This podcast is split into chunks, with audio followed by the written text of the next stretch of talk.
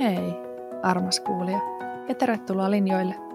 Kuuntelet Koodarikuiskaajan podcastia ja minä olen Elisa Heikura. Tämän podcastin tarkoitus, kuten koko Koodarikuiskaajankin tarkoitus, on tarjota teknisille ammattilaisille uusia näkökulmia vuorovaikutus- ja ihmisaiheisiin. Mutta tänään matkustetaan Kaliforniaan. On vuorossa syyskauden ensimmäinen jakso, kauden viisi ensimmäinen jakso ja lähdetään aika pitkälle matkalle tuonne Rapakon toiselle puolelle. Ennen kesää podcastin neljäs kausi paketoitiin toivejaksolla ja vieraana oli silloin Koalan senior consultant et partner Eetu Niemi ja me keskusteltiin hänen silloin hiljattain ilmestyneestä kirjastaan Technology Consultant Fast Track How to Get Your Dream Job in IT Consulting. Eli puhuttiin siitä, miten voi päästä unelma-ammattiin IT-konsultiksi. No nyt viidennen kauden starttijaksossa äh, lähdetään keskustelemaan siitä, että minkälaista on lähteä työskentelemään Kaliforniaan.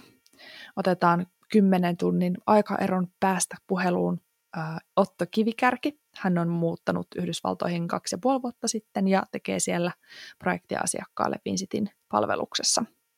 Mutta millaista se oikein on? Mikä sai Oton lähtemään niinkin kauas? Aikooko hän tulla joskus takaisin? Tervetuloa linjoille Otto.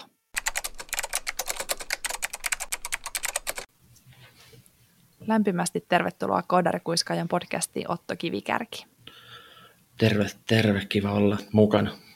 Kiva kun tulit. Lähdetään liikkeelle perinteisellä kysymyksellä, eli kerroksä meidän kuulijoille, että kuka sä oot ja mitä sä teet? Joo, mun nimi on Otto Kivikärki ja mä oon ollut nyt täällä Vincitillä Kaliforniassa vajaan kolme vuotta jo töissä. Mä tulin tänne 2019 vuoden alussa ja sitä ennen mä olin Vincitillä Tampereella, mistä mä tänne, tänne lähdin. Yhteensä mä olin Vincitillä jonkun vajaan kuusi vuotta. Ja yhteensä työkokemusta mulla on varmaan joku about ehkä kahdeksan vuotta. Sitten mitä mä, mitä mä täällä teen, niin mun virallinen titteli lead developer, mitä se käytännössä sitten tarkoittaa, on, että täällä vetää projekteja, osallistuu teknisiin haastatteluihin ja järjestänyt sisäisiä koulutuksia, mentorointia, kaikkea mikä liittyy konsulttitalon arkeen ja kaikki. Vähän tällainen niin kuin joka paikan höylä ehkä. No tietysti päivän polttavin kysymys on se, että mikä sut alkujaan sai lähtemään sinne Kaliforniaan?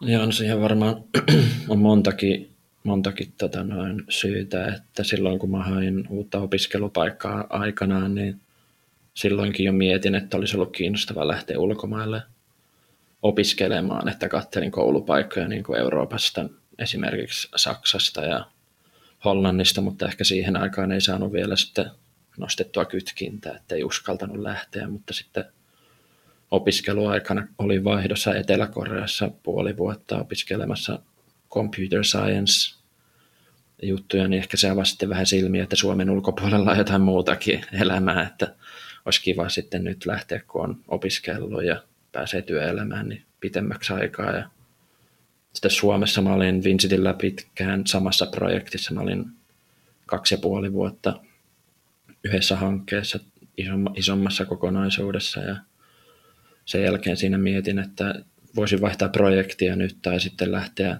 tekemään jotain muuta ja kattelin siinä paikkoja vähän muualtakin Euroopasta silleen, niin kuin muista paikoista silloin siihen aikaan. Ja sitten tänne Kaliforniaan haettiin Suomesta kokeneempia tyyppejä, niin sitten pääs, pääs tänne lähtemään, että täältä ajattelin, että saa sitten hyvää työkokemusta niin kuin isommista projekteista ja täällä on vähän erilaiset, erilaiset tota noin, hommat ehkä yleisesti ottaa ja sitten toisaalta tällainen mahdollisuus päästä tänne suomalaiseen firmaan niin on aika ehkä ainutlaatuinen niin kuin asetelma, miten tänne voi tulla. Se on ehkä paljon helpompaa tulla tänne suomalaiseen firmaan kuin että olisi vaan lähtenyt sille randomilla johonkin amerikkalaiseen firmaan ja niin poispäin. Että sitten kanssa täällä käynyt pari kertaa lomalla kavereiden kanssa, niin jos jollain tavalla tämä paikka silleen tuttu jo etukäteen vähän, niin silleen helppo tulla.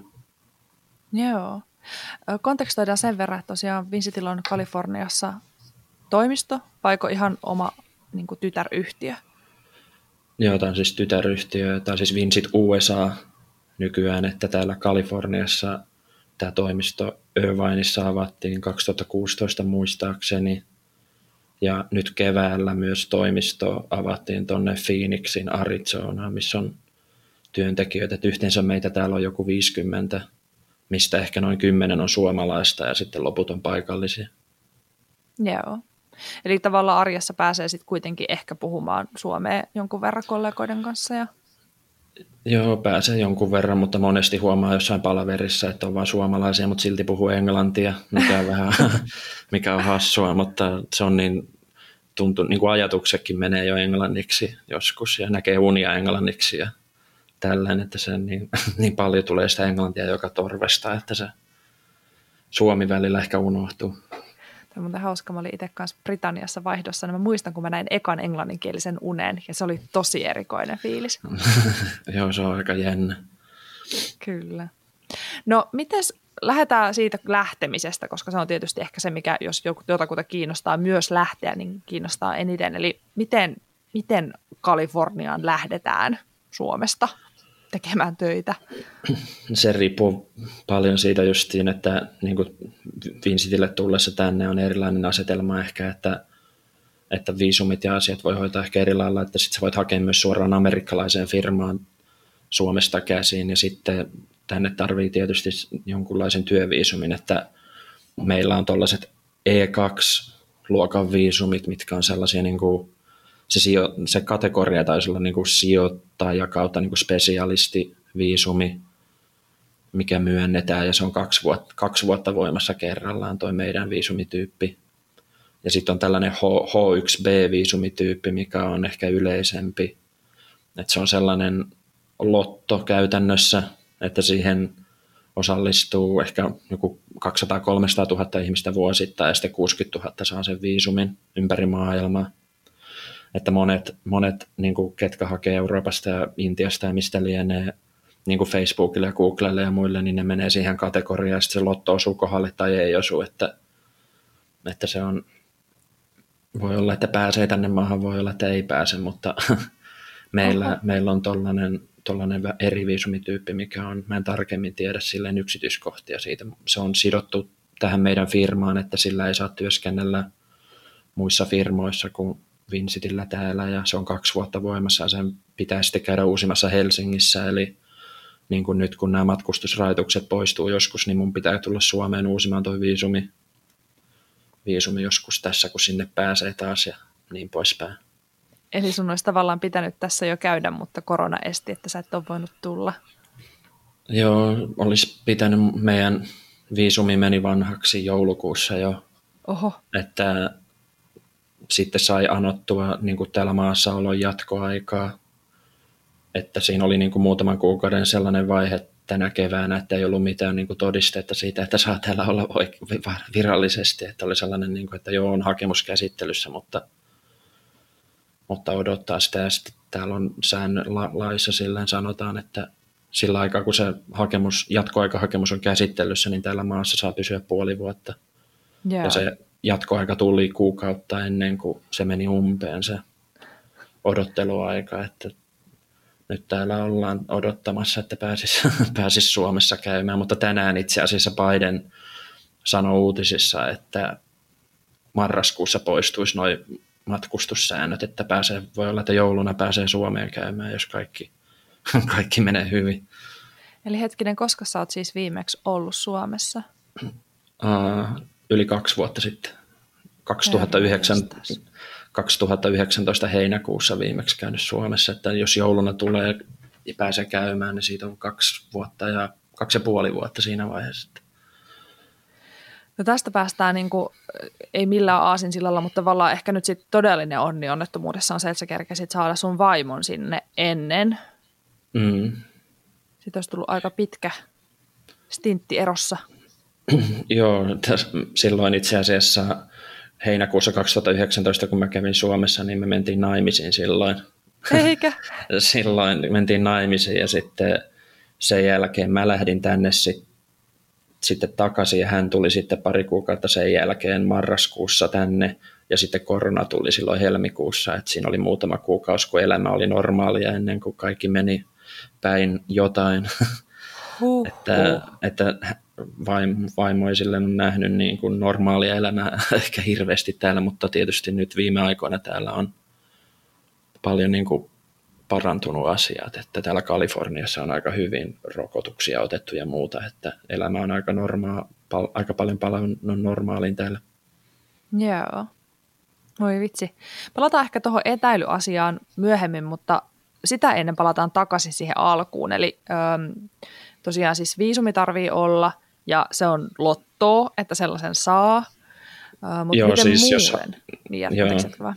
Niin, jos, jos siis hakee johonkin paikalliseen firmaan, niin silloin varmaan pitää osallistua tuollaiseen niin kuin viisumilottoon, jos haluat on H1B-viisumi, mutta noita, vi, noita viisumikategorioita on aika monia, että mä en niistä kaikista tarkemmin tiedä, että niin kuin jos, jos joku Vinsitiltä tänne haluaa tulla, niin sen pitää tehdä hakemus, niin kuin, hakemus netissä, sellainen lomakkeet täyttää ja käydä haastattelussa Helsingin USA-lähetystössä, mutta se prosessi on silleen aika, aika suoraviivainen loppujen lopuksi, että sitä ei ole keltään kielletty vielä sitä viisumia, että Aha. kaikki, kaikki ketkä on hakenut sitä Vinstiltä, niin on kyllä saanut. Mites tota, kuinka kauan siinä kestää siinä koko prosessissa? Mm, no siinä aluksi lakimiehet tekee meille ne viisumihakemuspaperit viralliset, että siinä ne meni, meni muut, ehkä pari kuukautta yhteensä silleen, kun ne, ne paperit teki, ja sitten siinä piti myös itse niin kuin osallistua sen verran, että kirjoittaa perusteluja, että miksi ulkomailta pitäisi palkata tänne asiantuntija, justiin, että niin kuin ne haluaa tietää jotain syitä, että miksei paikallista voi palkata, mutta täälläkin on sama, samat ongelmat kuin Suomessa, että tekijöitä ei ole, mutta työpaikkoja on niin se on silleen ehkä helppo, helppo perustella, että miksi tänne pitäisi joku koodari lähettää. että siinä lakimiehet hoitaa ne paperiasiat suurimmalta osalta ja sitten itse pitää netissä täyttää sellainen, sellainen ö, nettihakemus, missä pitää perheen tiedot kirjoitella ja kaikki niin kuin osoitteet ja kaikki viralliset sun omat henkilötiedot ja sen semmoiset. Joo. No, miten noin niin muuten, että minkälaisia niin kuin tukiverkkoja tai kannustimia tai edellytyksiä niin Vinsitin päässä on siihen, että jos haluaa lähteä ulkomaille, että onko se silleen, että no saat mennä hepa, vai että onko siihen, kannustetaanko siihen niin kuin erityisesti? Joo, no silleen kyllä siis jonkun verran kannustetaan, että kyllä siitä varmasti sisäisesti puhutaan silleen Tampereella ja Helsingissä muissa Suomen toimistoissa, että tänne saataisiin uusia tyyppejä. Nyt korona-aikaan tietysti on ollut hankaluuksia tänne saada, saada uusia näiden rajoitusten takia, mutta Suomessa on tällä hetkellä muutama niin kuin odottamassa tänne tulemista kai ja silleen, silleen halutaan tänne tietysti Suomesta saada, saada tekijöitä, että yleisesti ottaen tänne on tullut sille seniorimpia tyyppejä ehkä, ketkä voi sitten vetää projekteja ja ehkä ottaa niin kuin isompaa roolia tässä toiminnassa. Täällä silleen on saatu palkattua aika paljon niin kuin junioreja, junnumpia tekijöitä, keistä on, kenestä on sitten niin kuin kasvanut kokeneempia koodareita tietysti, että monet on ollut täällä, tai jotkut on ollut täällä jo alusta lähtien, että on viisi vuotta ollut paikallisetkin täällä töissä Vincitillä, että on tullut sitten sitä kokemusta ja on nyt niitä senioreita sitten täällä. Tätä mun ei ollut, niin kuin, en ollut alun perin suunnitellut kysyväni, mutta tuli tuosta mieleen, että kun siellä on niitä paikallisia junnumpia, joista on nyt kasvanut sennumpia ja sitten on näitä suomalaisia, niin onko siellä samanlainen, kun sulla on kuitenkin vertailukohta myös suomalaisesta Vinsit-toimistosta, niin semmoinen samanlainen mm-hmm. Vinsit-meno siellä teidän Amerikan päässäkin, että oletteko te saanut tartutettua tämmöisen suomalaisen kumiankkameiningin sinne niihin paikallisiinkin? No joo, jonkun verran sillä tässä kyllä me yritetään olla niin kuin vetää asiat samalla lailla kuin Suomessakin, Suomessakin, että kyllä niin kuin, kumiankat on täällä kuvassa ja silleen, silleen niin kuin toiminta, on, toiminta on samanlaista ja on silleen aika vapaata, että niin kuin kukaan ei tule sille, sulle sille hirveästi sanomaan, että miten niin kuin asiat pitäisi tietyllä että se voi käyttää saa käyttää niin kuin omia aivojansa ja, ja tehdä asiat niin kuin parhaaksi näkee, että silleen on samanlaista niin kuin toiminta täällä, mikä on myös ehkä yksi syy, miksi tänne on helppo tulla silleen, että pääsee niin kuin samanlaiseen siihen yhteisöön täällä Suomesta, kun tulee, niin se on ihan kiva myös. Joo. No se varmasti helpottaa sitä niin kuin integroitumista, kun on kuitenkin jotain tuttuakin. Kyllä. Mm. Meillä oli aika paljon kuulijakysymyksissä kysymystä siitä just, että miten niin kuin Vinsit tukee eri aikavyöhykkeillä majailevien osallistumismahdollisuuksia tai miten säilyy linkki Vinsitiin, kun on sekä etänä että vielä eri aikavyöhykkeilläkin. Mutta teillä tietysti tilanne on vähän eri, mutta teillä on niin kuin oma yksikkö siellä. Joo, tai siis ne Vinsit USA toimii silleen erilleen ehkä niin kuin Suomen Vinsitistä, että meillä ei silleen niin kuin kokona, niin kuin koko porukalle yhteisiä palavereja Suomen kanssa tai silleen, että tietysti jos täältä haluaa joku osallistua johonkin Suomen palaveriin, niin se on mahdollista. Ja sitten yksittäisissä projekteissa ja eri henkilöillä on sitten Suomeen palavereja varmastikin niin kuin viikoittain, että tämän aikaeron takia se on myös hankala, että niin kuin, nyt kun tätä nauhoitetaan tässä, niin on täällä kello 11 aamulla ja siellä on ilta kahdeksan, että yleensä aamuisin, aamuisin saa tota noin jotain Suomesta ihmisiä kiinni, tai sitten vastaavasti kun täällä on ilta, niin siellä on aamu. Jep, toki se, se tosiaan haastava on. Ja osittain varmaan sen takia oli olennaista saada vaimo sinne. Ähm, sanotkin, että se voi olla vähän, riippuu tietysti, että missä on töissä, niin haastavaa tai vähemmän haastavaa, niin miten se teille meni ja oliko alusta alkaen selvää, että te haluatte sinne molemmat? Joo, silleen, että meillä molemmilla justin aikaisemmin sanoin, että mulla oli pitkä projekti siinä alla ja sitten oli tällainen niin kuin mahdollisuus lähteä, että silleen me molemmat ollaan sellaisia niin kuin, tykätään matkustella ja reissata muutenkin ja vähän niin kuin mennä, mennä paljon, niin sitten se oli helppo päätös lähteä tänne ja sitten niin kuin varmaan monen kohdalla se riippuu just että millä asetelmalla tänne lähtee, että jos tänne tulee yksin, niin kuin mä tulin aluksi, olin itsekseni täällä muutaman kuukauden, niin jos on itsekseen, niin siinä voi olla ehkä silleen, tietysti on työporukka täällä ja niin poispäin, mutta voi olla yksinäistä sitten vapaa-ajalla, jos sulla ei ole ketään niin kuin, mitään perhettä täällä. Ja sitten jos sä taas vaimon kanssa, niin sitten vaimo ja lasten kanssa mahdollisesti, niin sitten puolisolle pitää olla jotain, jotain tekemistä täällä, että työ, työtä tai jotain vapaaehtoistyötä, mitä jotkut on tehnyt tai, tai muuta, että mun vaimo on löytänyt töitä täältä nyt, niin se on mennyt ihan hyvin, mutta siinäkin tarvii sitten puoliso saa, puolison saada työlupa, että se on sellainen lisästeppi, mikä pitää tehdä sitten, kun tänne pääsee paikan päälle, että mutta sekin on sille helppo saada se työlupa kyllä, että se ei ole ongelma. Niin se on jotenkin hassu konsepti, että ha- täytyy vielä erikseen pyytää, että saanko tehdä töitä tässä maassa. Joo, se on vähän hassua ja sitten siinä on se hassu puoli vielä, niin kuin, että mun, mun viisumi on sille Vincitille, että mä en saa tehdä muuta työtä, että mä en saa tehdä mitään omaakaan. Että jos mä haluaisin vaikka julkaista appiksia Apple Storessa tai Google Playssa, niin mä en saisi sitä tehdä, koska se, on, se tulo ei tule Vincitiltä. Mutta sitten taas mun vaimo, kun sillä on se työlupa, niin se voisi perustaa oman firman ja tehdä ihan mitä vaan. Hmm. Se on niin kuin outo, että miksi, miksi hän saa tehdä niin, mutta me ei, mutta tietysti ehkä se käy järkeen, että viisumi on sitten sidottu tähän firmaan tai jotain. Se on vähän omituista, mutta... On. Se on tietysti ehkä se hinta siitä, että sai sen viisumin varmasti, ei joutunut lottoon. Niin, niin ehkä. Erikoisia. Mutta se, tämä ehkä on, antaa meille hyvän aasin silloin kysymykseen tuohon, että mikä on yllättänyt tai ei yllättänyt sekä positiivisesti että negatiivisesti. Niin, no en mä tiedä, sille, mulle sille ehkä hirveästi yllätyksiä yleisesti ottaen tullut, kun täällä käynyt pari kertaa lomalla, niin silleen tänne muuttaessa ei ihan älyttömästi yllätyksiä ollut kumpaakaan suuntaan, mutta silleen jos miettii ehkä niin kuin, se on niin kuin positiivis, positiivisesti yllättänyt täällä, että täällä on niin paljon ihmisiä niin kuin eri lähtökohdista ja eri kulttuureista, että se on kiva, että täällä on tosi niin kuin kansainvälinen ilmapiiri että täällä on ihmisiä ihan ympäri maailmaa ja niin kuin on ravintoloita ja kauppoja ja kaikkea niin kuin, joka niin kuin kulttuurista ja lähtökohdasta. Ja se on hassua joskus, kun käy jossakin esimerkiksi pankissa, niin molemmat se asiakaspalvelija ja se asiakas puhuu niin kuin rikkinäistä englantia toistensa kanssa, että, että täällä on paljon niin kuin ympärinsä ihmisiä, että Kaliforniassa olevista vajaa puolet on latinoja muistaakseni, ja täällä täällä Irvineissa, missä mä asun, niin täällä vajaa puolet on Aasiasta.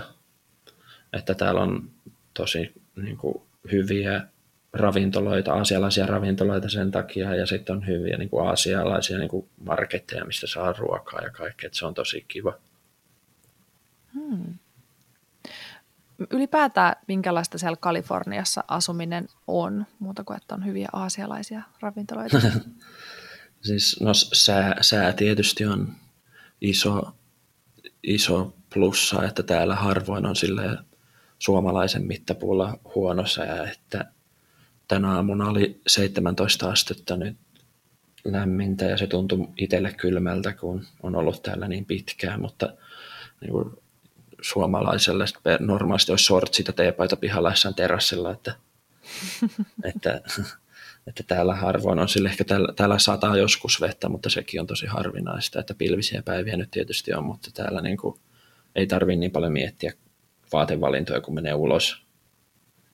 Ja sitten sen niin kuin, lisäksi täällä on tosi hyvät niin kuin, tekemismahdollisuudet, että täällä on paljon kaikkea niin kuin, luonnonpuistoja, vaellusreittejä, sitten on kaikki rannat ja laskettelumahdollisuuksia ja paljon niin kuin viihde, viihteen puolesta niin kuin asioita, esimerkiksi paljon bändejä käy täällä ja stand-upia ja elokuvia ja kaikki Disneylandit ja Universal Studiot ja huvipuistot ja kaikki tollaset, että täällä kyllä niin kuin tekeminen ei lopu kesken, että täällä on kyllä kaikille varmasti jotakin. Joo. Nyt tietysti koronan aikaa kaikki on ollut enemmän tai vähemmän kiinni tai rajoitettu, mutta jahka se maailma siitä taas aukeaa, niin tietysti se tuo mm-hmm. teillekin taas niin kuin normaalit olosuhteet. Miten korona on vaikuttanut? Tietysti se on ollut varmaan etänä samalla lailla kuin kaikki muutkin, mutta miten muuten se työnteko siellä noin niin kuin koronan aikaan on? Millaista se on ollut? No erilaista sanottaisiko niin, että silloin 2020 helmikuussa, kun tämä lähti, korona lähti liikkeelle, niin sitten meillä on ollut, oli toimisto kiinni pitkän aikaa ja kaikki teki etänä, että siinä on ehkä hetken aikaa tottumista siihen, että tehdään kotona hommia, että norm, ennen koronaa ehkä tein päivän tai pari maksimissaan kotoa ja nyt se on ollut sitten puolitoista vuotta putkeen käytännössä, että nyt, nyt taas on tottunut siihen, että on kotoa tehnyt töitä ja nyt tämä toimistolle tuleminen on sitten outoa. Mutta nyt meillä on ollut toimisto auki tässä muutaman kuukauden ja täällä on osa porukasta käy täällä joka päivä ja mä oon käynyt aina välillä ja niin, niin poispäin, että on se, ollut, on se muuttanut täällä paljon työkulttuuria, että monet isot firmat on muuttanut tapojansa niin, että sallii kokonaan niin kuin jatkossakin etänä työnteon. Twitter taisi mainita siitä ja sitten taas jotkut firmat, niin kuin Apple, pakottaa ihmiset toimistolle takaisin parina päivänä viikossa vähintään ja niin poispäin. Että se on kyllä muuttanut täällä aika paljon tätä asetelmaa, että monia, monet, fir, monet firmat palkkaa kokonaan etänä olevia ihmisiä nykyään, mikä ehkä aikaisemmin ei ollut se tapa. Eli periaatteessa Suomesta käsinkin voisi tehdä töitä sinne päin. Toki tietysti aikavyöhykkeet saattaa osoittautua haastaviksi, mutta muuten.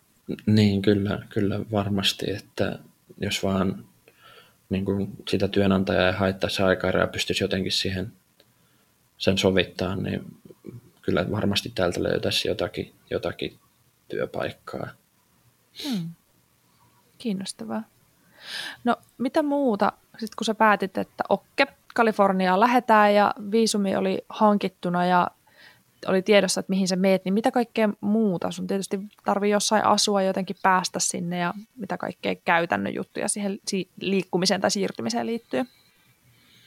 Joo, no silloin Suomesta käsin etukäteen, kun oli viisumiajat, viisumihaastatteluajat varattu Helsinkiin ja muuta, niin sitten katteli Suomesta käsin etukäteen täältä asuntoja ja vuokra, liisi, liisi autoa ja niin poispäin että niitä asioita pystyy hoitamaan jo Suomesta käsin, että täällä on Vincitillä ollut suomalaisia niin paljon. Meillä on niin kuin kertynyt sitä tietoa, että miten tänne, mitä pitää tehdä, kun tänne tulee uutena, että meillä on sellainen niin kuin kirjoitettuna ylös noita asioita, että kun tulee, tulee tänne, niin mitä pitää tehdä, hoitaa niin kuin sosiaaliturvatunnus hakea ja sitten ajokortti hommata ja avata niin kuin sähkösopimukset ja sen semmoiset, että niihin on kertynyt silleen materiaalia, miten niitä asioita hoitaa, mutta Suomesta käsin pystyy osaa osia noista asioista hoitamaan etukäteen. Ja sitten työkavereilta pystyy kysymään, että missä alueella täällä kannattaisi asua ja niin poispäin, että se oli sille helpotti paljon. Oliko siellä jotain niin kuin yllätyksiä noissa prosesseissa? Oliko ne kivuttomia vai kivuliaita? No se ehkä riippuu omasta niin kuin stressin sietokyvystä. että täällä on sille yleisesti ottaen niin kuin monet julkiset, julkiset nettipalvelut on tosi hankalia käyttää lasten kengissä niin kuin Suomeen verrattuna, että jos niin kuin jotakin sähkösopparia tai jotain hoitaa netissä, niin nettipalvelut on aika surkeita käyttää ja sitten monesti niin kun tulee tänne suomalaisena ja sulla ei ole vielä sosiaaliturvatunnusta, niin sitten pitää soittaa johonkin, että hei mä tarvisin sähkö, sähköä tänne kämppään nyt. Ja sitten kun sulle sosiaaliturvatunnusta, niin sitten sun pitää maksaa joku niin kuin vakuusmaksu siitä, että, että ne on valmiita avaamaan sulle sen sähkösoppari ja niin poispäin, että joten niin kuin siinä alussa pitää, piti nähdä jonkun verran tuollaisten asioiden suhteen vaivaa, mutta mutta muuten, muuten silleen ei hirveästi hankaluuksia ole ollut noiden asioiden suhteen. Joo, tuo tuntuu olevan, me ollaan ehkä vähän ö, sokeitakin sille meidän kaikkien palveluiden edistyksellisyydelle. Sitten kun menee muualle, että jahas, jahas, että ai täällä pitää lähettää postitse joku lomake. Se on justiin, että täällä, täällä on yleistä se vielä, että faksataan asioita.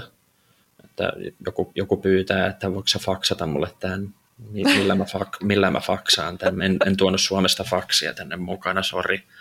Että, ja sitten just monet, monet puhelinpalvelut on tosi hankalia käyttää, että silläkin on niin kuin omia nettisivuja, että kuinka sä pääset puhelinautomaatissa nopeiten pal- asiakaspalvelijan luo. Koska ne automaatit on niin hankalaksi tehty, että joskus sun pitää sanoa jotain, niin kuin, että, että ne sanoo, että sano, sano kyllä tai ei, sitten sanot jees, sitten se, että voitko toistaa, jees, voitko toistaa, sitten menee hermot ja ei jaksa enää yrittää, että kokeilla joskus myöhemmin uudestaan tai jotain, mutta monen, noin on tehty aika hankaliksi jotkut asiat kyllä täällä käyttää. Että tai arvostaa Suomessa noita joitakin niin kuin pal- monia palveluita, mitkä on aika helppokäyttöisiä netissä nykyään. Että. No tätä itse asiassa Keijosen Sami kysyikin, että, että minkä verran, tai näkeekö Suomea uusin silmin, niin ehkä kysymys kuuluu, että minkä verran Suomea näkee ja mitä asioita Suomesta näkee uusin silmin? No varmaan kyllä tässä on tullut sille näkökulma kolmen vuoden aikana, että niin kuin arvostaa esimerkiksi kuinka hyvälaatuista ruokaa on Suomessa verrattuna mitä se täällä on, että Suomessa sitä ei silloin ajatellut silleen, että kun käy Prismassa tai Sittarissa tai jossain, että nämä niin kuin raaka-aineet on mitä on. Mä ostan lihaa ja salaattia ja kaikkea ja näin pois teen näistä ruokaa, mutta täällä monesti raaka-aineet on paljon niin kuin huonolaatuisempia ja niin poispäin, että arvostaa kyllä sitä Suomessa ja seuraavan kerran kun tulee sinne käymään, niin pitää mennä johonkin prismaan ostaa se tyhjäksi ja syödä ruisleipää 10 kiloa ja niin poispäin, että että sitten täällä taas pystyy syömään jotakin, mutta se, siis kyllä täällä niin kuin ravintolaruoka ja kaikki on tosi hyvää ja niin poispäin, mutta jos kaupasta ostaa jotakin, jotakin raaka-aineita, mistä itse tekee, niin monesti ne on paljon huonompi laatuisia kuin mitä Suomessa esimerkiksi, että siihen on tullut ainakin näkökulma. Justiin toi, toinen, mitä jo mainitsin, toi palveluiden käyttäminen, niin kuin, että täällä monet nettipalvelut on hankalempia käyttää ja niin poispäin, mikä Suomessa taas on Suomessa taas on ihan eri lailla. Joo. Tota on niin kuin vaikea kuvitella tietysti, niin kuin sanot, kun eipä sitä itse tajua, että ruoka on hyvälaatuista ennen kuin menee jonnekin, Joo, se ei ole. Se on silleen suhteellisen halpaa Suomessa, vaikka se on kallista, mutta silti halpaa, kun täällä katsoo samanlaisia niin kuin raaka-aineita, että täällä on tuo Amazonin omistama Whole Foods ruokaketju, missä myydään niin kuin kaikkea orgaanista ja mikä, mikä pääsee ehkä lähiten Suomen, Suomen tasoa, mutta sitten se on tosi kallis. Se on pal- kalliimpi kuin kalliimpi, kalliimpaa mitä Suomessa vielä, että siitä sitten joutuu maksamaan, että jos haluaa syödä samaa, samantasosta ruokaa kuin Suomessa. Että. Joo. No miten sitten taas toi työn tekeminen, miten sut on ensinnäkin otettu vastaan siellä? Jos sä nyt et tullut ensimmäinen suomalainen koodari, joka putkahti paikalle, mutta muuten ylipäätään. Niin, no yleisesti ottaen ihmiset on silleen, jos käy kaupassa tai muualla, missä lienee, että on kiinnostuneita mistä on, että aksentista kuulee monesti, että ei ole paikallisia, että täällä ne on paljon asialaisia ja latinoja, mutta ne aksentit on ihmisille täällä tuttuja, mutta Suomen aksentti on sille yllättävää ehkä monelle, että miettii mistä on. Ja naapuri kysyy yksi päivä, kiinalainen äijä kysyy, että, että onko mä Australiasta, onko mun aksentti Australiasta, että ei ole tainnut paljon käydä ulkomailla tai katsonut TVtä tai muuta, olettaa, että suomi-aksentti on Australiasta, mutta se on kaikkea on Englannista luultu olevaa ja Skotlannista ja kaikkialta, että se on vähän hassua, mutta yleisesti ottaen on silleen otettu ihan hyvin vastaankaan, että täällä on työkaverit ollut tosi mukavia ja meillä on niin kuin pieni Suomi-yhteisö täällä, kai on suomalaisia niin kuin töissä Vinstillä paljon. Ja sitten täällä on myös niin kuin, muutenkin asuu paljon suomalaisia Kaliforniassa, että täällä on Facebookissa Suomi, Suomi-yhteisöä ja sen semmoista ja on tapahtumia niin kuin suomalaisille, mitä Los Angelesissa järjestetään ja kaikkea sellaista, että ihan, ihan tänne sille helppo tulla ja hyvin otettu vastaan, että täällä justiin sen takia, kun täällä on ihmisiä niin paljon eri lähtökohdista ja kulttuureista, niin tänne on sille helppo tulla, eikä niin kuin englantia tarvi osata ihan niin kuin täydellisesti myöskään. Että tietysti nyt työ, töissä pitää asiakkaan kanssa pystyä kommunikoimaan ja näin poispäin, mutta niin kuin ei täällä silleen tarvi, tarvi niin kuin siitä stressata. No tuosta mä voisin kysyä ehkä vähän tarkentavan kysymyksen, koska voi ehkä miettiä silleen, että joo, että on helppo lähteä jonnekin Saksaan puhumaan englantia, kun sielläkään ei puhuta englantia mm. niin kuin natiivisti, mutta että okei, tietysti niin kuin sanoit, että Kaliforniassa valtaosa on muualta tulleita, mutta sitten siellä on kuitenkin myös niin kuin natiiveja englannin puhujia, niin, niin minkälaisella englannin kielen tasolla siellä pärjää, että kuinka hyvää englantia tarvitsee osata, että uskaltaisi lähteä niin, miten hän sen sanoisi silleen, että pystyy niin kuin, käymään tavallisia keskusteluja ihmisten kanssa, osaa tilata, tilata jotain, osaa, osaa puhelimessa, puhelimessa kommunikoida justiin, noit, jos miettii tänne niin kuin noiden palveluiden soittaa, soittaa pankkiin tai soittaa sitä sähkösopimusta avaamaan tai noin, niin osaa tuollaisia asioita hoitaa. Ja sitten, sitten muuten, että silleen sellainen perus, taso, mikä suomalaisilla on mun mielestä ihan hyvä yleisesti ottaen englannin kanssa, niin kyllä se täällä on ihan riittävä mun mielestä. Ja sitten täällä ollessa tietysti, kun sitä tulee puhuttua joka päivä, niin kyllä se siitä paranee myös ja sitten oppii niin kuin tapoja, miten täällä niin kuin puhutaan. How are you, heitetään koko ajan ja muuta small talkia, osaa jotakin vastata, eikä ole vaan hiljaa niin kuin perussuomalainen. Jep. Ja oppii että myöskään, ettei vastaa liian rehellisesti, kun kysytään. Niin, niin se on suomalaiset tuppaa sanoa suoraan asiat, mikä on tietysti monella, monella tapaa ihan hyvä, että amerikkalaisilta joutuu monesti kalastelemaan sitä, että miten ne oikeasti ajattelee asioista, kun täällä puhutaan silleen hyvän päivän juttuja monesti. Että... Näkyykö se myös työnteossa?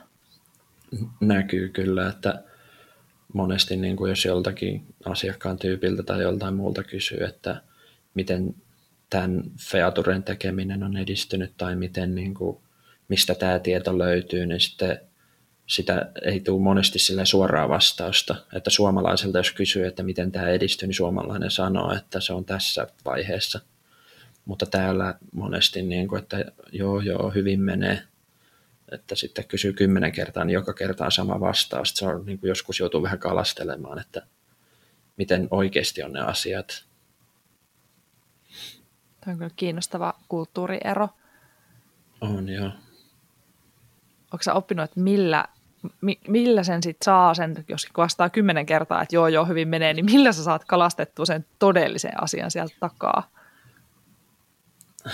Se on hankalaa. Joskus mä en tiedä silleen. Mä oon sitä miettinyt tässä viime aikoina, että, että miten, niin kuin, mikä olisi niin kuin paras, paras tapa, niin kuin varsinkin nyt kun kaikki on etänä ja Slackin yli keskustellaan, niin se ei ole silleen henkilö niin kuin paikalla, että joku työkaveri on vieressä ja mä kysyn siltä, että miten tämä menee. Se olisi ehkä he, niin kuin paikan päällä erilaista kysyä kuin Slackissa kysyä, että miten tämä menee asiakkaalta tai joltain muulta Vincitin työntekijältä, että se on sille ehkä Slackin kautta hankalempi saada se viesti yli monella tapaa. Että yep. en mä tiedä, onko siihen mitään niin kuin yhtä tapaa, mutta kyllä se, kyllä se niin kuin aina on sieltä sitten jotenkin tullut esille. Että. Ehkä vaan muuttamalla sitä kysymyksen kärkeä, kysyä, että miten se menee, sitten voi kysyä, että no mikä siinä ei mene ja niin, vaihtamalla niin. Niin jotain kulmia, niin ehkä. Niin, niin se on no, mielenkiintoisia asioita. Nyt on niin kuin korona on muuttanut tätä työkulttuuria eri lailla sille, että kaikki on etänä sille hankala tietää, että mitä kukakin tekee milloinkin. Ja sitten toisaalta ei halua niin kuin myöskään häiritä kaikkia koko aikaa kysellä, että hei, miten tämä edistyy, miten toi menee. Että se, ei se ole kivaa sille vastaanottajallekaan, että jos koko ajan toinen sanoo läkissä ja kyselee sulta, että onko tämä jo valmis, miten tämä menee, missä vaiheessa tämä on siinä menee vaan hermot sillä toisellakin sitten ja voi tulla stressiä ja muuta, että ei sekään ole hyvä, että ne on mielenkiintoisia asioita kyllä. Niin on. No mites muuten siis minkälaista työntekeminen, projekti, työkulttuuri verrattuna Suomeen? No siis yleisesti ottaen pidemmät työviikot. Meillä ne on pidetty kiinni siitä tietysti, että ei mitä ylitöitä tehdään silleen, että Suomessa vakiotyöaika on se 37,5 tuntia, täällä se on 40 tuntia, se on pieni, pieni ero. Sitten on vähemmän lomaa yleisesti ottaen firmoissa, että meillä on, meillä on niin kuin vuodessa 10 päivää lomaa plus sitten 10 niin kuin kansallista vapaa-päivää, mitkä sijoittuu yleensä sille viikonloppujen ympärille, että esimerkiksi kiitospäivä on marraskuussa, se on aina muistaakseni kolmannen viikon perjantai ja torstai, niin sitten monet tekee silleen, että no sen koko viikon sitten pois, että no maanantai, tiistai, keskiviikko lomalla ja sitten torstai ja perjantai on niitä kansallisia vapaa-päiviä. Että niin kuin 20 päivää vuodessa on lomaa ja sitten 40 tuntia töitä viikkotyöaika.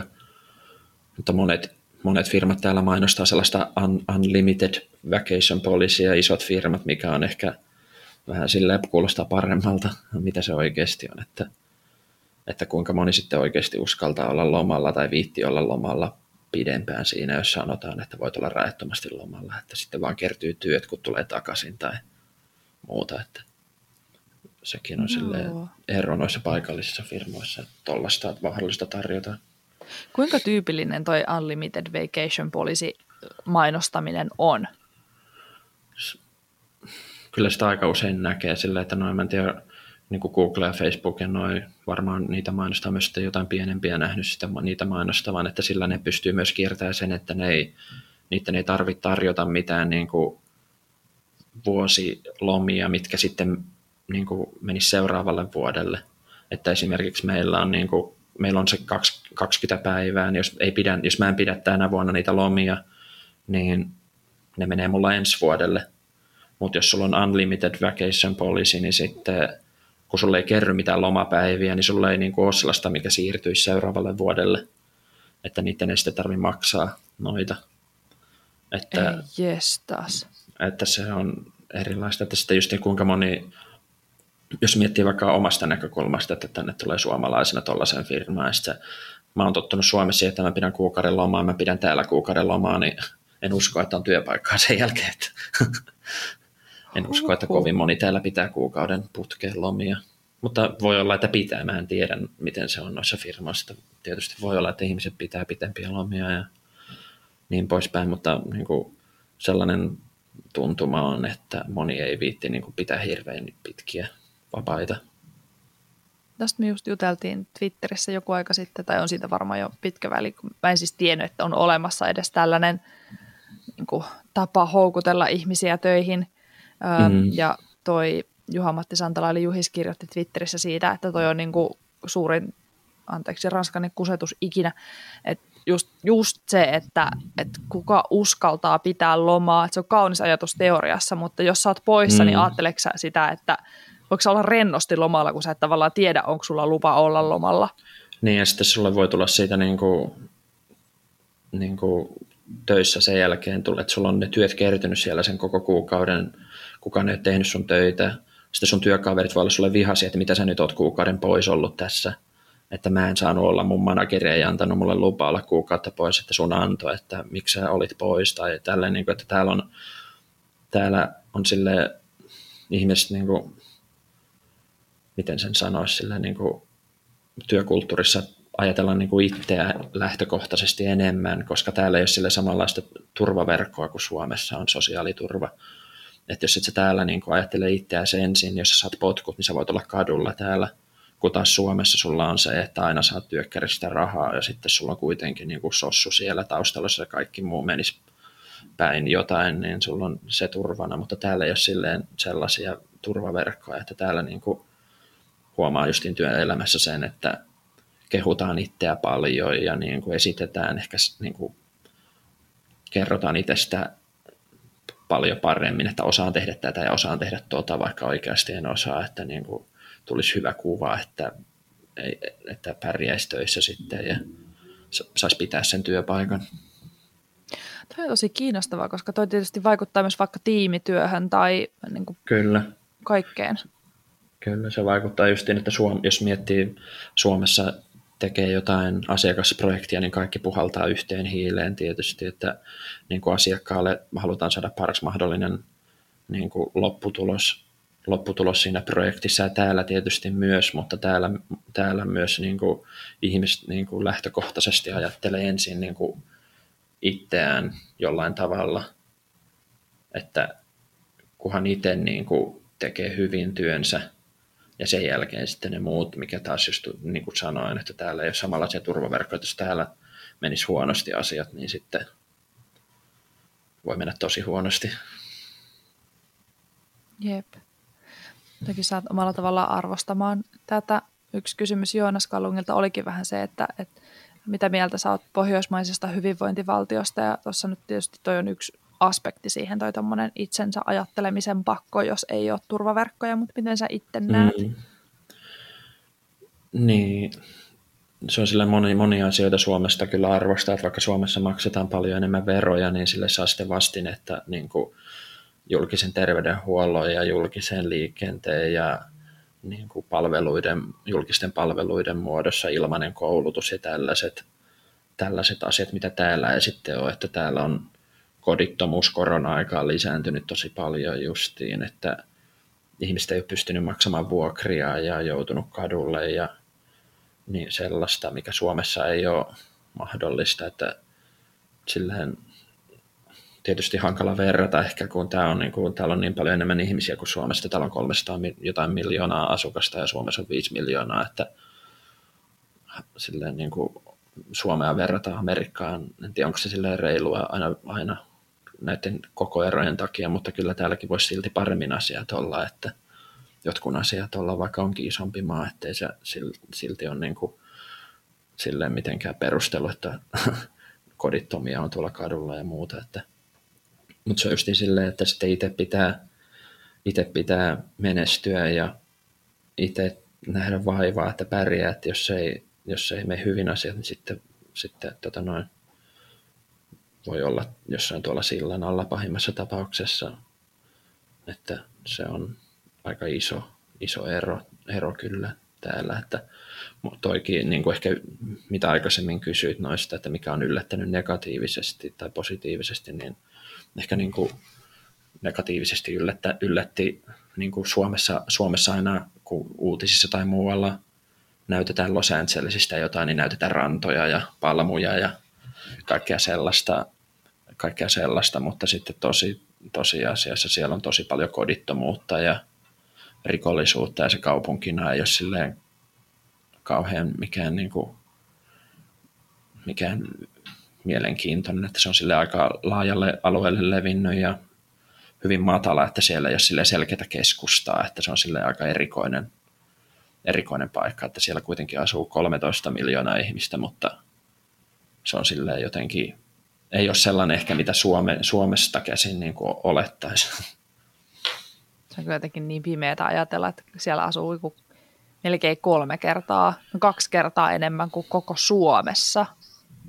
Niin, tässä koko, koko Los Angelesin niin kuin alueella tai metropolialueella tai mikä, niin tässä on joku 20 30 miljoonaa ihmistä, ei nyt 30 miljoonaa, 20 miljoonaa ihmistä varmaan. Tämä, se on aika Joo, paljon. Että... Joo, yli kolme ja puoli kertaa enemmän kuin koko mm. Suomessa. Joo, että sitten tulee, tulee, tulee Suomeen käymään seuraavan kerran, niin varmaan tuntuu aika tyhjältä, että missä kaikki ihmiset on. Että täällä on tottunut, että täällä on aina liikennettä ja ihmisiä joka paikassa ja niin poispäin. Joo. Hurjaa. Mm, mitäs tota, puhutaan vielä hetki tuosta hyvinvointivaltiosta lähinnä siitä näkökulmasta, että tietysti Suomessa on tottunut siihen, että jos tulet kipeäksi, niin meet lääkäriin ja, ja jos tarvii mennä paikkoihin, niin hyppäät bussiin, mutta niin kun tosiaan siellähän ei ole julkista terveydenhuoltoa, niin mä tiedän elokuvista ja sarjoista tutun hyvinvointi, tämän vakuutuksen, niin minkälaisia vakuutuksia tai ylipäätään miten, niin kuin, miten sä saat pidettyä itsestäsi huolta sieltä, mitä sä oot saavuttanut samanlaisen niin kuin, turvallisuuden tai hyvinvoinnin kuin täällä? No siis meillä on Vincitin puolesta on sellainen kattava matkavakuutus, mikä kattaa käytännössä melkein kaiken tietääkseni täällä, mutta sitä voi olla välillä hankala käyttää ja todistaa tuolla lääkärissä, että, että se on, se on niin kuin validi vakuutus, että monesti siitä tulee vähän niin kuin pushbackia sieltä asiakaspalvelusta, että ei tämä meillä käy, mutta sitten sen kyllä saa todistettua soittamalla sinne matkavakuutuspaikkaan, että tämä oikeasti käy muuten teillä tämä vakuutus ja ne laskut voi laittaa sinne. Että se, se on hyvä puoli täällä kanssa suomalaisen, että on on tuollainen matkavakuutus, kattava matkavakuutus saatavilla ja sitten tietysti on vaihtoehtona paikallista vakuutusta käyttää, mikä me ei, mulla ja mun vaimolla on tällä hetkellä, että se maksaa kuukaudessa ehkä jonkun 100, 150 dollaria ja sitten sillä niin kuin lääkärikäynnit maksaa jonkun 15 dollaria kerta ja niin poispäin, mutta täällä on eri tasoisia vakuutuksia paljon ja sitten niissä on erilaisia niin kuin tasoja ja kaikkea, että se on, se on hankalaa, mutta kyllä niin kuin yleisesti ottaen on täällä saanut pidettyä huolta, että hammaslääkärit täällä on tosi kalliita silleen, koska täällä ei ole tietysti mitään julkista, että kaikki on yksityisiä, että me, meillä on sellainen vakuutus, mikä kattaa niin kuin johonkin tuhanteen dollariin vuodessa, ja sitten loput on niin kuin oma vastuuta, että jos, jos pitäisi käydä, niin se on, voi olla aika kallista. Että Suomessa toi, Suomessakin tietysti julkisilla on varmaan aika pitkät jonot, että, mutta silti on mahdollisuus saada halpaa hammashoitoa. Ja sitten jos ei Suomessa julkisella käy, niin yksityisellä voi käydä myös, mikä on varmaan about samoissa hinnoissa, mitä täällä. Aika kiinnostavaa toi, että se menee niin päin, että tuhanteen euroa asti se vakuutus kattaa ja sitten sen jälkeen se meneekin oma vastuulle, kun joskus usein ajattelee, että se oma vastuu on niin kuin toisinpäin, että ensin maksat itse ja sitten loput hoitaa vakuutus. Mm, täällä se on toisinpäin. Tästä siinä on kaikkea, täällä se on niin monimutkaiseksi tehty, kun siellä on, niin kuin, siellä on hirveä niin kuin lista erilaisia asioita, mitä se vakuutus kattaa ja paljon se kattaa, niin sitten jos sä paikkaat hampaan, niin sitten se voi kattaa 50 prosenttia tai se voi kattaa 80 prosenttia. Ja sitten jos sä käyt jossain tarkastuksessa, se voi olla ilmainen, tai sitten jos sulla poistetaan hammas, se vaikka 75 prosenttia korvaa siitä, tai täällä on hirveät niin kuin, säännöt noissa, että täällä on just Redditistä lukenut, että niin kuin joku on laittanut väärälle koodille, jonkun asiakaspalvelija on laittanut väärälle niin kuin, koodille sen, mitä sulle on tehty, jos on tullut joku sadan tonnin lasku, tai jotain tällaisia. Korona-aikaa on myöskin ollut Redditissä noita, että on niin kuin, kaksi viikkoa sairaalassa on tullut miljoonan lasku kotia, että tollaiset niin ihan, ihan järjettömiä, mitä täällä voi tulla, niin kuin jos, jos sulla ei ole vakuutusta, tai sitten sekin myös, että jos sulla on tietyn niin kuin, niin kuin sairaalan vakuutuskortti tai tietyn ketjun vakuutuskortti, niin sä voit käydä sillä siellä tietyssä sairaalaketjussa. Mutta jos sä menet johonkin toiseen sillä vakuutuskortilla, niin siellä sairaalassa palveluja ei katetakaan. Jos sulle tulisi vaikka joku sydänkohtaus ja sä menet sinne toiseen paikkaan, niin voi olla, että siitä tulee kallis reissu sitten siellä toisessa. Mutta jos sä olisit mennyt sinne omaan ketjuun, niin sitten se on ilmainen tai halpa. No, että täällä noin niin kuin, jotkut, jotkut asiat on aika hankalia, mutta nyt korona-aikaan on mun mielestä ollut joku niin kuin, myöskin laki, että ihmisiltä ei saisi velottaa noista lää, niin kuin sairaalakäynneistä, että niin kuin valtio korvaisi ne, että ne laskut ei käytännössä ollut valideja, ne miljoonan dollarin laskut. Että... Huhhuh. No se, se niin... valtiollekin kalliiksi. Niin, ty- kyllä se jollekin kalliiksi tulee, että mutta noin niin kuin Suomesta muistan, näki Redditissä noita aina tai netissä muualla, että joku 500 tonnin lasku ajattelin, että ei tollaisia voi olla, mutta kyllä, kyllä niitä vaan tulee, että monet ihmiset menee konkurssiin täällä sen takia. Että se on myös toi terveydenhuollon hinta on täällä jotain ihan järjetöntä kyllä. Että. No on kyllä. Mitäs ylipäätään muuten? Sami kysyi myös sitä, että, että minkälainen hintataso siellä on niin kuin peruselämiseen. No tosi kallis sille yleisesti ottaen, että, että mun mielestä oli just niin Los Angeles, tämä alue oli jossain tutkimuksessa niin Amerikan kallein alue. Yleisesti ottaen nyt korona-aikaan niin kuin vuokrat on, vuokrien hinnat on noussut vielä korkeammaksi kuin mitä ne oli ennen ja asuntojen hinnat on noussut. Ruoan hinta on myös noussut koronan takia, autojen hinnat on kaikki oikeastaan noussut nyt tämän aikana, kun raaka-aineet, raaka-aineen hinnat nousee, ravintolahinnat nousee ja niin poispäin. Ja on ollut niin kuin, autojen hinnat on noussut taas sen takia, kun on noista siirruista ja muista, muista on ollut pulaa nyt korona-aikaa ja niin sen semmoista, että, että, se, että kyllä täällä niin kuin joutuu maksamaan paljon asioista, mikä jollain tavalla on ehkä yllättänytkin sille, että ei uskonut, että tämä olisi kuitenkaan niin kallis paikka asua, mutta, mutta kyllä se vaan on. Hmm. Toivottavasti tietysti myös palkka kompensoi sille, että pärjää. Joo, siis kyllä meillä niin kuin palkkataso on niin kuin, niin kuin verrattavissa paikallisiin, paikallisiin firmoihin, että kyllä täällä niin kuin pärjää ja näin poispäin, mutta silti noin hinnat, jos, jos vuokra on yli kaksi tonnia kuussa ja niin poispäin, niin kyllä se tuntuu paljolta. Että, ja bensahinnatkin on noussut. Täällä oikeastaan kaiken hinta noussut nyt, kun miettii miettii, mitä äsken sanoin. Tarkoitus se ei el- siis... elämä on. elämä on. Tarkoitus ei ole siis varsinaisesti houkutella sua takaisin, mutta oikeastaan tähän liittyen ö, yksi kysymys tietysti on se, että et lähdikö niin jäädäksesi vai onko sulla aikeita tulla sieltä, tai sulla tai teillä itse asiassa aikeita tulla sieltä vielä takaisin, vai onko tämä tämmöinen no kattellaan?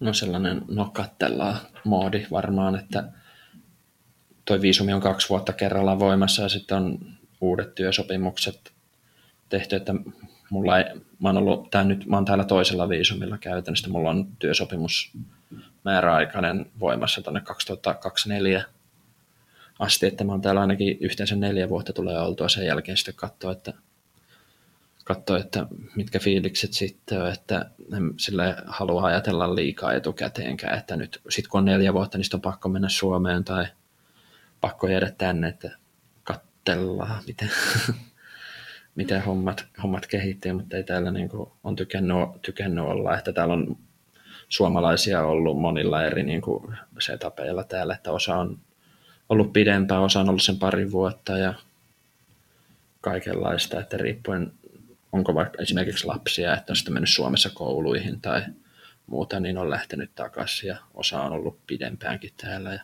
se riippuu niin paljon omista asetelmista, että hmm. miten haluaa tehdä. No sepä se. Oikeastaan yksi kysymys, mikä jäi tuolta kuulijakysymyksestä kysymättä, oli toi Joonneksen kysymys siitä, että mikä oli tärkeä arvovalinta, mikä vaikutti lähtöpäätökseen? Arvovalinta. Mä en silleen tiedä, mitä mä tuohon ehkä vastaisin silleen, että tuli tänne kun niin kuin aikaisemmin puhuttiin, niin tänne oli niin, niin kuin hy, hyvällä asetelmalla päästä tänne lähtemään tuttuun, niin kuin, jo, jonkun verran tuttuun ympäristöön, että, että niin kuin aikaisemmin sanoin myös, että on aina halunnut ulkomaille asumaan tai tekemään töitä jossain muodossa, että, että nyt tuli mahdollisuus, niin sitten tuli otettua se, että Suomi pysyy siellä kuitenkin että joskus täältä pääsee, joskus täältä varmaan tulee tultua takaisin, niin sinne pääsee aina kuitenkin sitten sinne tulemaan, että, että en mä tiedä mitä muuta tuohon sitten sanoisi. Joo. niin kyllä se varmaan aika paljon vastaa niihin niin kuin menemisen ja vapauden ja matkustamisen ja uuden näkemisen niin kuin arvoihin, mitkä, mitä siinä alussa mainitsitkin, että teillä molemmilla niin. on. Niin, silleen, että tykkää, niin kuin, täällä on nyt korona-aikaa just ne pystynyt paljon matkustelemaan täällä, että se on myös yksi asia, että haluaisi niin kuin käydä täällä mahdollisimman monissa paikoissa, että täällä on monia, monia osavaltioita, monia kaupunkeja, monia paikkoja, mitä ei vielä ole nähnyt, että mä oon käynyt muutamissa paikoissa, mutta täällä on silti tosi paljon nähtävää yleisesti ottaen, mitä, mitä voi tehdä ja nähdä täällä ollessa, mitä Suomesta ei tulisi tehtyä. Esimerkiksi tuskin Suomesta koskaan lähtisi Havaijille erikseen lentämään, mikä täältä on kuuden tunnin lento, että nyt kun täällä on, niin pitää käydä siellä, että Suomesta ei erikseen kyllä tulisi varmaan lähdettyä. Niinpä. Mites muuten, puhuttiin sen verran, että jos ne lomajat on niin kuin vähän lyhkäisemmät, mikä tietysti rajoittaa osalta matkustamista, mutta jäi kiinnostamaan myös Turkian Jarin kysymys siitä, että onko se malttanut olla tekemättä ylitöitä, koska tietää tietysti, että tekkiskenessä monesti Amerikassakin ne päivät tuppaa vähän venymään, niin oletteko te malttanut pysytellä siinä 40 tunnissa? No joo, sillä että kyllä tietysti ne päivät joskus venyy, että jos on joku, joku, joku asia hajoaa tai joku juttu pitää saada ulos nopeasti, niin sitten tulee tehtyä pidempää päivää, mutta sitten taas joskus myöhemmin sitten tekee taas lyhyempää, lyhyemmän päivän, että sillä yritän nyt tasapainotella sitä ainakin omassa tekemisessä, että pysyisi siinä, pysyisi siinä 40 tunnin tietämillä, että, että se ei ole hyvä itsellekään tekemiselle ja jaksamiselle, että jos liikaa, liikaa venyttää, venyttää sitä päivää, varsinkin korona-aikana etänä ja muutakin, että tässä on muu, paljon kaikkea muutakin stressiä, stressiä ollut, niin, niin pysyy, pysyy tässä työnteossa se joku järki sitten edessä. Että... No sepä se järjelliseen ja järjessä pysymiseen on aina hyvä alkaa paketoida, paketoida päivän jaksoa, mutta ennen kuin sanotaan näkemiin, niin kerroksä vielä, että mistä sua voi stalkata internetsestä, jos haluaa tulla kysymään sulta jotain lisää?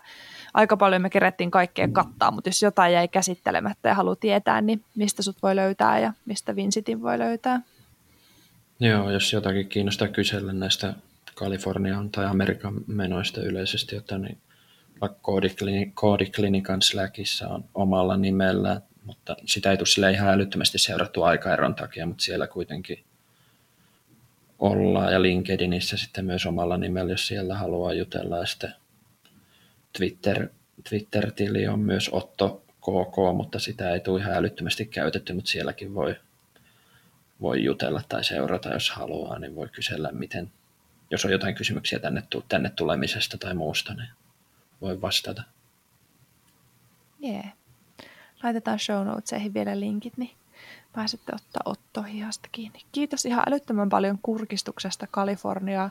Oli niin paljon kaikkea käytännöllistä, että mä en malttanut millään lähteä sukeltelemaan edes minnekään kauhean ihmeellisiin kaninkoloihin. Kiitos, että kerroit meille millaista siellä on. Joo, eipä mitään. Pitää tehdä vielä os- osa kakkonen joskus. Täällä on niin paljon asioita, mitä voi käydä läpi ja kertoa. Että kyllä, että että kiitos vaan tästä mahdollisuudesta osallistua. Osassa kaksi voitaisiin keskustella muun muassa lisää tuosta kulttuuri- ja kommunikaatioasiasta, koska se jäi aika paljon mua vielä kiinnostaa. Joo, näistä asioista voi puhua varmaan loputtomasti, jos vaan olisi aikaa, että näihin liittyy niin paljon kaikenlaista, kaikenlaista mistä on tullut täälläkin työkaverinen kanssa puhuttua ja muiden kanssa. Mielenkiintoisia juttuja. On kyllä. Hei, kiitos ja ei muuta kuin mukavaa päivää sinne. Me ruvetaan täällä käymään iltapuulle. No joo, no niin, sitä saamaan. Kiitos, moi moi. Moi.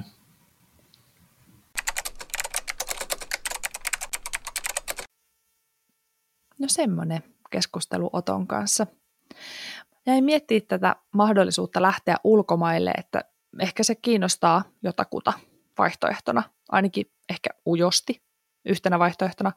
Niinpä mä marssin koodiklinikan Slackiin ja kyselin siellä, että jos siellä on linjoilla muita tyyppejä, joiden työnantaja tarjoaa projekteja tai toimistoja tai ulkomaankomennuksia, että et ilmiantaisivat niitä.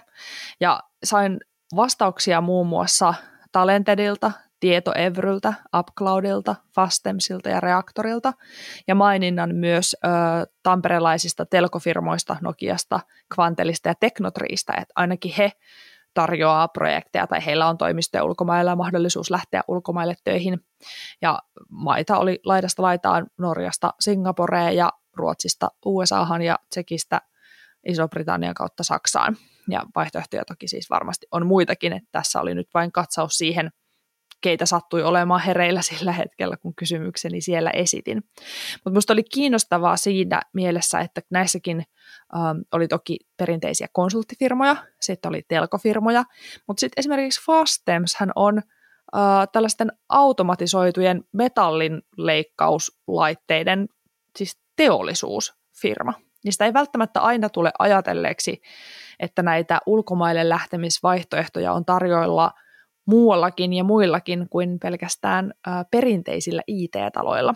Joten varmasti vaihtoehtoja kyllä löytyy, jos ulkomaille lähteminen kiinnostaa ja esimerkiksi koodiklinikan Slack on yksi vaihtoehto, mistä niitä voi lähteä tutkimaan ja etsimään ja ottaa toki yhteyttä noihin edellä mainittuihin.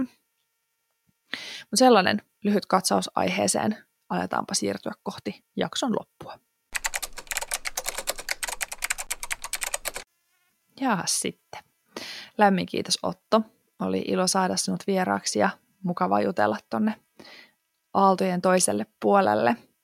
Jos sua kiinnostaa ö, kysyä lisää Otolta, että minkälaista elämä Kaliforniassa on, niin hänet löytää tosiaan Koodiklinikan Slackista ja LinkedInistä omalla nimellä Otto Kivikärki ja Twitteristä händelillä Otto KK.